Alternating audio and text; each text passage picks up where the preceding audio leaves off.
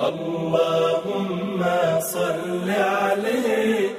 زيارة الرسول صلى الله عليه وسلم. حكم زيارته صلى الله عليه وسلم.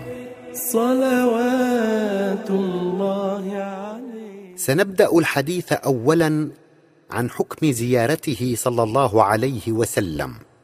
وسنبين فائدتها العظيمة.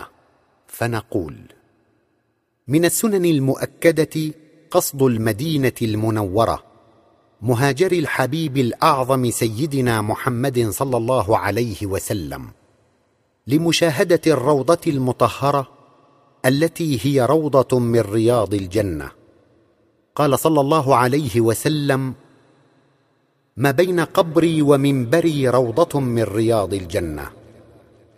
وزيارة سيد الخلق المبعوث رحمة للعالمين ولكافة الناس بشيرا ونذيرا.